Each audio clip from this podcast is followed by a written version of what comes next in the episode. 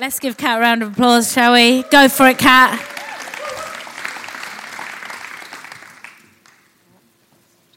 Thank you. Good evening, everybody. Thanks. Evening, Joe. so, we are going to be continuing our um, series on, on Philippians. So, Philippians 4, end of, end of Philippians, um, and we're looking at the story of prayer.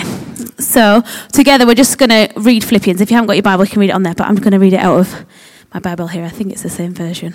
Okay. Philippians 4, verse 4. Always be full of joy in the Lord. I say it again rejoice. Let everybody see that you are considerate in all you do. Remember, the Lord is coming soon. Don't worry about anything. Instead, pray about everything. Tell God what you need and thank Him for what He has done. And then you'll experience God's peace, which exceeds anything, um, anything we can understand. His peace will guard your hearts and minds as you live in Jesus. And now, dear brothers and sisters, one final thing. Fix your thoughts on what is true and honourable, and right and pure, and lovely and admirable. Think about things that are excellent and praiseworthy, and keep putting into practice all you have learned and received from me, everything you have heard from me and saw me doing. Then the God of peace will be with you. Okay. So, I did consider for a brief time, just like reading that over and over and over again, and then that just being the talk, because I find that so challenging. What I love about Philippians is in Philippians, I feel like everything is really accessible and everything is really doable, but it's also like the biggest challenge. It's like the biggest challenge. If I, if I did, aim to do this every day of my life for the rest of my life, every day would still be a challenge. Every day I'd still have room to grow. So what, what I've done is just picked out a few a few points that I just kind of want to um, just highlight tonight. So rejoice in the Lord always. So so joy. That's what we're going to start with. And in every situation, with prayer and petition, um, give uh, with prayer and petition, with thanksgiving, um, and think about such things, think about the good things, and put it all into practice. So there are kind of um, four points tonight. Choose joy, say thanks, think on good, and then practice it. So if you're going to switch off, you can switch off now. That's the main points of the talk, okay? But this is, I found it, it's, it's going to be quite cyclical because it's all joy and thanks and thinking on good all interweaves into each other. So I'm going to, I'm going to do it one at a time. But I just, when I was like planning this talk, I was just getting myself in knots because I was like, oh, but that feeds into this and this feeds into that. It's all part and parcel of, of the um, same thing. So let's start with choosing joy. So, in different translations, it was celebrate, be cheerful, be glad, rejoice, joyful, revel. All of these are different words for choosing joy. And when I think about the word joy, because joy is a feeling, because it's an emotion, when it's saying be joyful always, in my kind of head, I picture it as some kind of big water bomb just coming from heaven and just hitting me on the head, and then that's it, I'll be full of joy. I'm like a complete passive participant in that, that I am um, just going to be filled with joy. And we know that joy is um, a gift of the Holy Spirit. In Galatians, it tells us that joy is one of the fruits of the Spirit that we can expect to experience in our lives. But when I look at the other fruits of the Holy Spirit and when I see their self control, I believe that I can receive self control from God, but I also believe that I have to put it I have to put disciplines into practice. I have to recognize which areas I find tempting and what I need to do. What strategies do I need to put into place? What things do I need to do to guard myself? What structures do I need to put in place? And, I, and with, self, with um, self-control, I'm not um, passive in that. That's something I have to fight for. So why would I think that with joy, I'm completely passive in it? Joy is something that I have to fight for. Joy is something that I have to put disciplines in place to ensure that the fruit of the Spirit is going to work through me. Yes, it's a gift, but it's also something that we have to be um, proactive with. The emotional cycle, um, all of our emotions are, come from our thoughts, and all of our kind of thoughts come from our emotions. Every thought that we have evokes a physical response in our body. I teach this when I teach birthing classes. We teach about focusing your, your thoughts on what you want um, your body to respond to. Does that make sense? So if you're fearful, my, my body is going to be uptight, my muscles are going to be clenched, I'm going to um, be working against what is, what is natural in my body. But if I'm relaxed, I'm going to be working with what's natural in my body. So it's the same with, with, all, with all aspects. The emotional cycle, our thoughts feed into our feelings and our sensations and what we experience in our body. And what we experience in our body feeds into our thoughts. It goes round and round and round. Um, so when we're thinking about joy, we need to be thinking about what, what are our thoughts doing. We need to be thinking about what, what we experience in our, in our body, and we need to li- be listening to those cues and responding to those cues. So, in day to day, if you're feeling something that isn't joy, we need to just pause and think, right, I need to name this feeling, I need to name this emotion, name it, and then think about where, where's that feeling coming from? Where's that thought coming from? And the reverse, when I'm thinking things, I need to think, what impact is this having on my body? What, how am I feeling in response to what's going on in my head? It's a cycle. We need to become more aware of, of this cycle, and, um, and this feeds into saying thanks. So it says, don't worry about anything. Instead, pray about everything. Tell God what you need and thank Him for what He has done. When we give thanks, it focuses our mind on God. And actually, gratitude is the perfect antidote for worry. When the word worry, apparently I learnt this the other day, is derived from the Anglo Saxon word to choke or to strangle.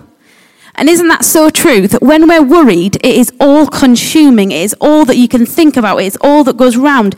It ch- not only chokes the joy out of you, but it chokes so many other things out of us. It just it stops us from um, doing what, what we were what we need to do, what we what we are designed to do. So when we are worrying, what we need to do is pause and give thanks. When I um, was a newly qualified midwife, many years ago now, um, I was absolutely petrified. The transition from going from a student to a qualified midwife, I felt humongous um, pressure. I felt humongous stress. I thought, I, yeah, I don't know what I thought. I was, I was very, very worried and very scared. And Sam will tell you that every morning when I was going into a shift, I would wake up crying. I would wake up absolutely petrified. And what I would do is I'd get in my car, and it's like a 20 minute drive to Worthing. I'd put on my worship music, and I would thank God for, for, my job. I would say, Thank you, God, for getting me this job. Thank you, God, that you answered my prayer and got me this job at the hospital. Thank you, God, that I passed my degree. Thank you, God, that I'm doing what you designed me to do. You opened the doors into midwifery for me. Thank you, God, that you put me on the path. Thank you, God, that you've given me everything I need to get through today. And the whole 20 minute journey, I would just say, Thank you, thank you, thank you, of everything I could think about. Otherwise, I would just be um, consumed by fear and worry. And uh, that's what's really, what, that's what we really, when we, when we say thank you to God, we change our perspective. It's like adjusting the sail on a, on a boat. If you're, if you've got your sails up and you're sailing, um, I'm not a sailor, um, but my dad is, so I'll kind of, maybe I'll make him proud. When you, uh, when you've got your you can have your sail up all you want, but if your sail isn't pointing in the right direction, you're not going to go anywhere. So you need to adjust your sail so you're still in exactly the same situation. Nothing's actually changed, but, but you adjusting yourself, adjusting your position changes absolutely everything. Isn't that true? Yeah? So not by, so not by saying thanks is necessarily anything's going to change. Maybe it will, maybe it won't, but by saying thanks, you adjust your position. And maybe you haven't got anything to say thanks for in that circumstance. I'm, I'm, not asking you to thank for things that are, that are bad, but what we can do is give thanks for who God is. If we can't find any good in that situation, we can give thanks for who God is, because what that changes is that changes our posture, that changes our position, that changes what we're looking at. And when we're looking at something bigger, when we're looking at something better, when we're looking at something greater, that, that belittles our worry. So when we're thinking about giving thanks, we need to keep our focus on God. Because when we focus on God, we diminish the illusion that we're in control. When we focus on God, we release the outcomes of a situation to Him, and we can say, God, I don't know what the outcome's going to be. I don't know whether the, this person's going to get better or going to die. But either way, God, you are bigger. Either way, God, you are the creator. Either way, God. And when I have my focus on God and seeing how big God is, everything else um, kind of not falls into insignificance because it is significant, but just falls into perspective. So that leads on to thinking of good. When we think of good, um, we um, we cause when we're thinking of good we can we can think of things to be thankful for when we think of good we can control our worries when we think of good um, I love this translation from the, um, this is from the Passion Translation. It says, So keep your thoughts continually fixed on all that is authentic and real, honourable and admirable, beautiful and respectful, pure and holy, merciful and kind, and fasten your thoughts on every glorious work of God, praising Him always.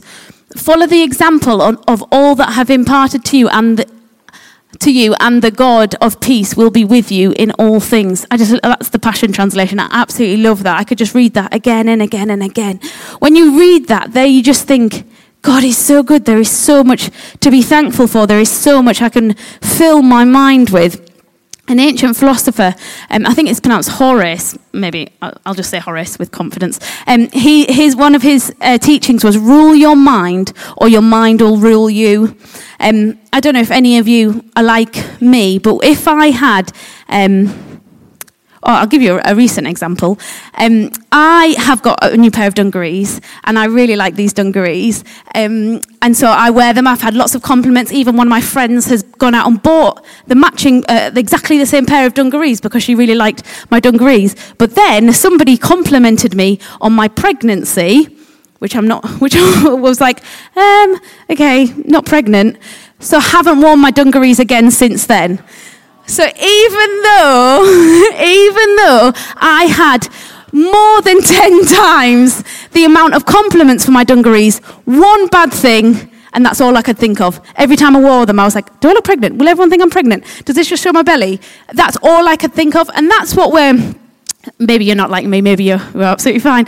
But whenever we just tend to like hone in on negativity, you go on TripAdvisor, you're planning your trip, there's like a thousand reviews, 998 of them are absolutely fine. Who clicks on the two negative ones just to see what, they, uh, what, they, what they're about? Oh, can't go there because the fridge isn't, uh, I don't know, that good. I don't know. You know, you just think, what? How could it get any more positive? But there's just something about us that just hones in on negativity.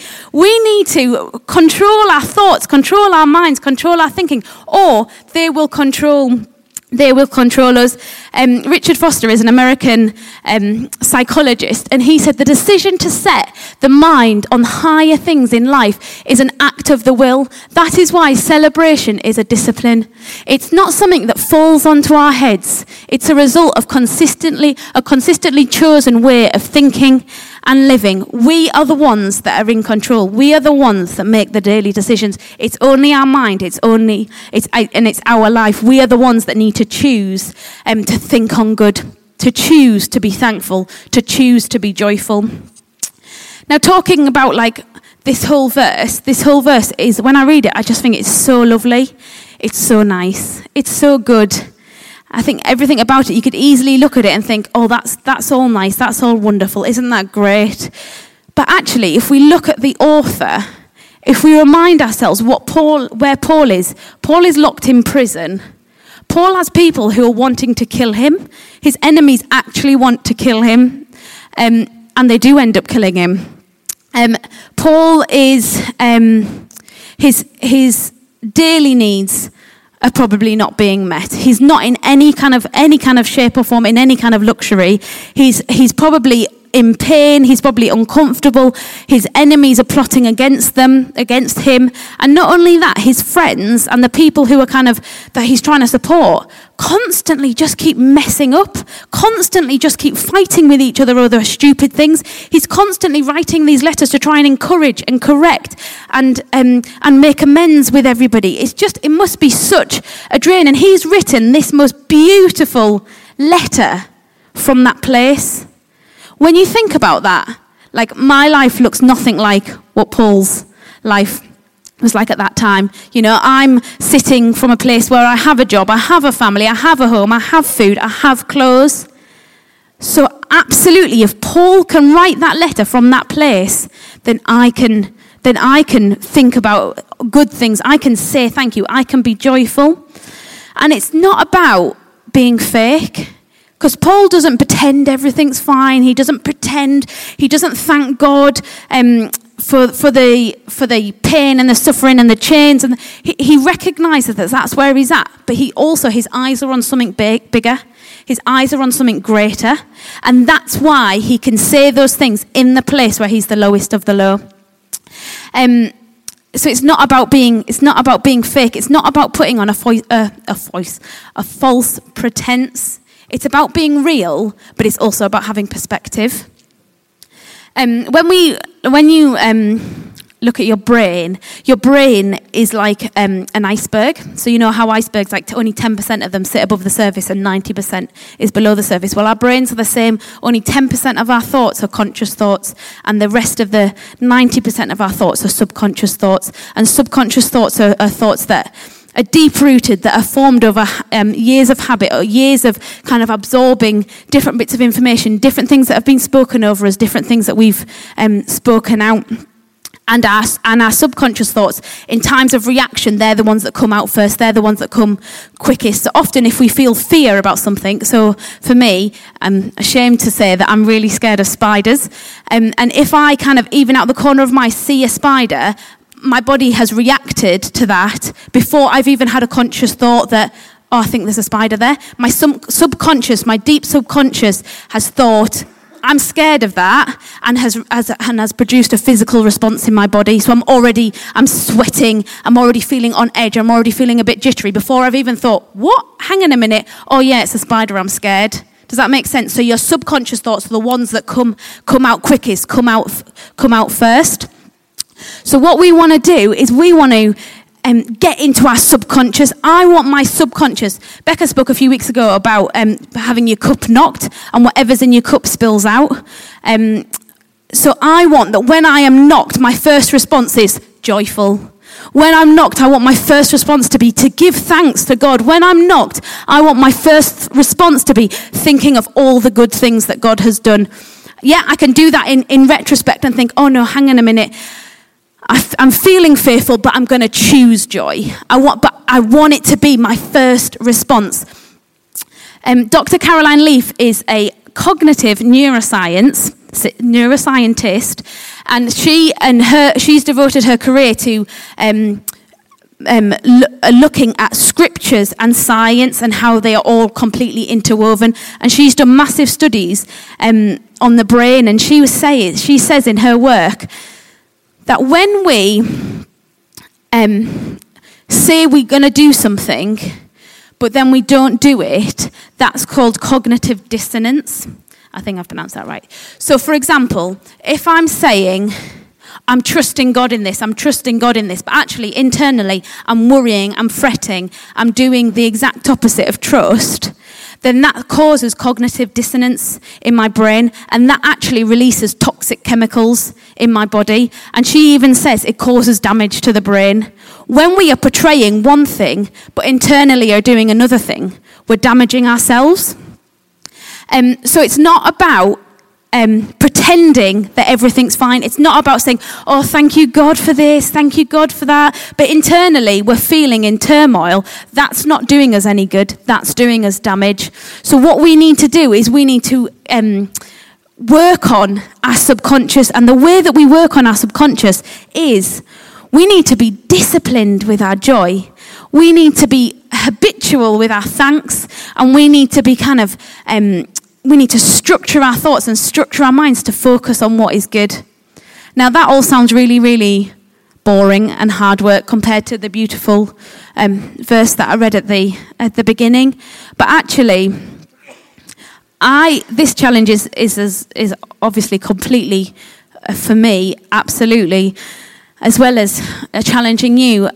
I don't want to get to Tuesday and I've forgotten what we spoke about today.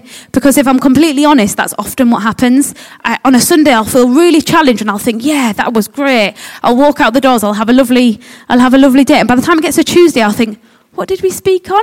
I can't even remember the subject, never mind any of the points. And, uh, and and I don't want that to be from, from now on, from Today, I want to put kind of a stake in the ground and say, no, when you knock me, I am going to, Philippi, what is, what is going to come out of me is Philippians 4. So, what I want to do now is I really just want to kind of spend some time with us thinking about what we can do, what plans, what structures, what disciplines we can put in place right now, beginning tonight, starting Monday morning, that we are going to make sure that we are, we are going to be changed.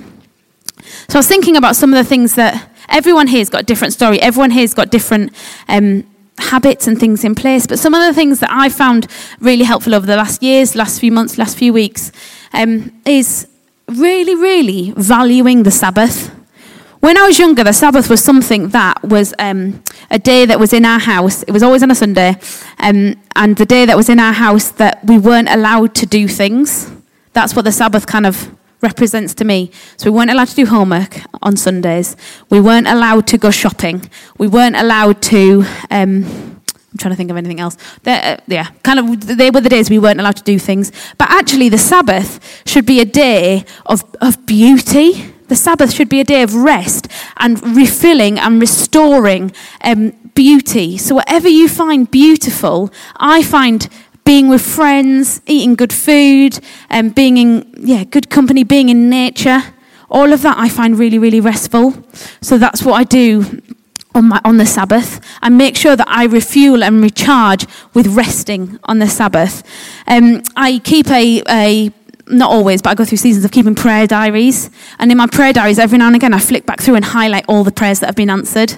And then what I can do is flick through and just look at all the colour all the colour in my diaries and just think, thank you, God. God, you know what? I forgot. I forgot that I even asked for that. I forgot that I was even feeling that. I forgot that I was even in this place. But look at this, look at this book. It's like a rainbow. So many answered prayers. Um, yeah, one of the other things I do is I, um, I have a friend, um, a really, really good friend. And at the beginning of the year, Joe was talking about the 12 stones marking, um, uh, I think, was it what the Israelites had um, um, walked or, or, remember. And so what we've done, we've decided every month we're going to we stone. What we do is we, we ring each other, we talk for ages and talk about what God's challenges challenging us about that month. That month. What God's done since the last month and what we're looking forward to and, and asking God for in the following month. So we do that at the beginning of every month. We, we ring each other to stone. And that has been so, um, so helpful and, and so good. The other thing I've just started doing recently is um, uh, God's really challenged me on my phone. I'm like, I'm ashamed to say that I am addicted to my phone. I can't believe how many times a day I look at my phone. It's ridiculous. Um, but when I was on holiday recently, I put my phone away for two two days and two nights. I didn't look at it at all. Didn't didn't look at it. And the, the more time I spent away from it, the more time that I felt free from it. Like I didn't feel the need to look at it. I didn't feel the need to catch up on Instagram. I'd feel the need to check my emails. Um, we need to put, our, put my phone away. So, do you need to have some kind of structure where you turn your phone off at a certain time and it doesn't get turned back on till the next morning? Do you need some kind of structure when it comes to Facebook or Instagram or, or checking your work emails? I know someone who checks their work emails in the night. Do you, what do we need to do to turn off from the world and do what Romans 12 says and just renew our mind? Just switch off from everything that's going on um, in the world and just switch on to God. Do you need to stop watching the news? Is the news filling you with anxiety? Is the news filling you with worry? Do you need to turn off the news and just spend that time reading? Everybody here is going to have something different, but what do you need to do? Um, to be able to choose joy, to be able to fix your mind on what is good, and to be able to give thanks. I want the um, the band to come back up. But what I'd really love is just as they just play for the for the whole of the first song, I just want us to just sit and just to say to God, God, what what in me, what is being a, a what is being a barrier, what is being a hurdle, what is being um, yeah, what, what's being what's being difficult, what's stopping me, what's preventing me, and just ask God to just bring something to the surface. And that thing that first comes to the surface, grab hold of that with two hands and just think, right, what am I going to do about it? Even if it's just an experiment, even if it's just a trial, what am I going to do um, to put some discipline, some structure um, in place? And then what would be really good is to say out loud what you're going to do and, and share it with somebody. If you, if you haven't got anybody with you, then um, feel free to share it with a stranger, but share it with somebody who you can be accountable with. Say to them, Do you know what? I've decided every night between 8 in the evening and 8 in the morning, I'm going to turn off my phone. Um, every every um, Sunday, what I'm going to do is I'm going to have a whole 24 hours where I don't have any um, I don't know, any media or, or whatever, whatever you, whatever you need to do, whatever you want to do. We're just going to spend some time and just listen to what God's saying.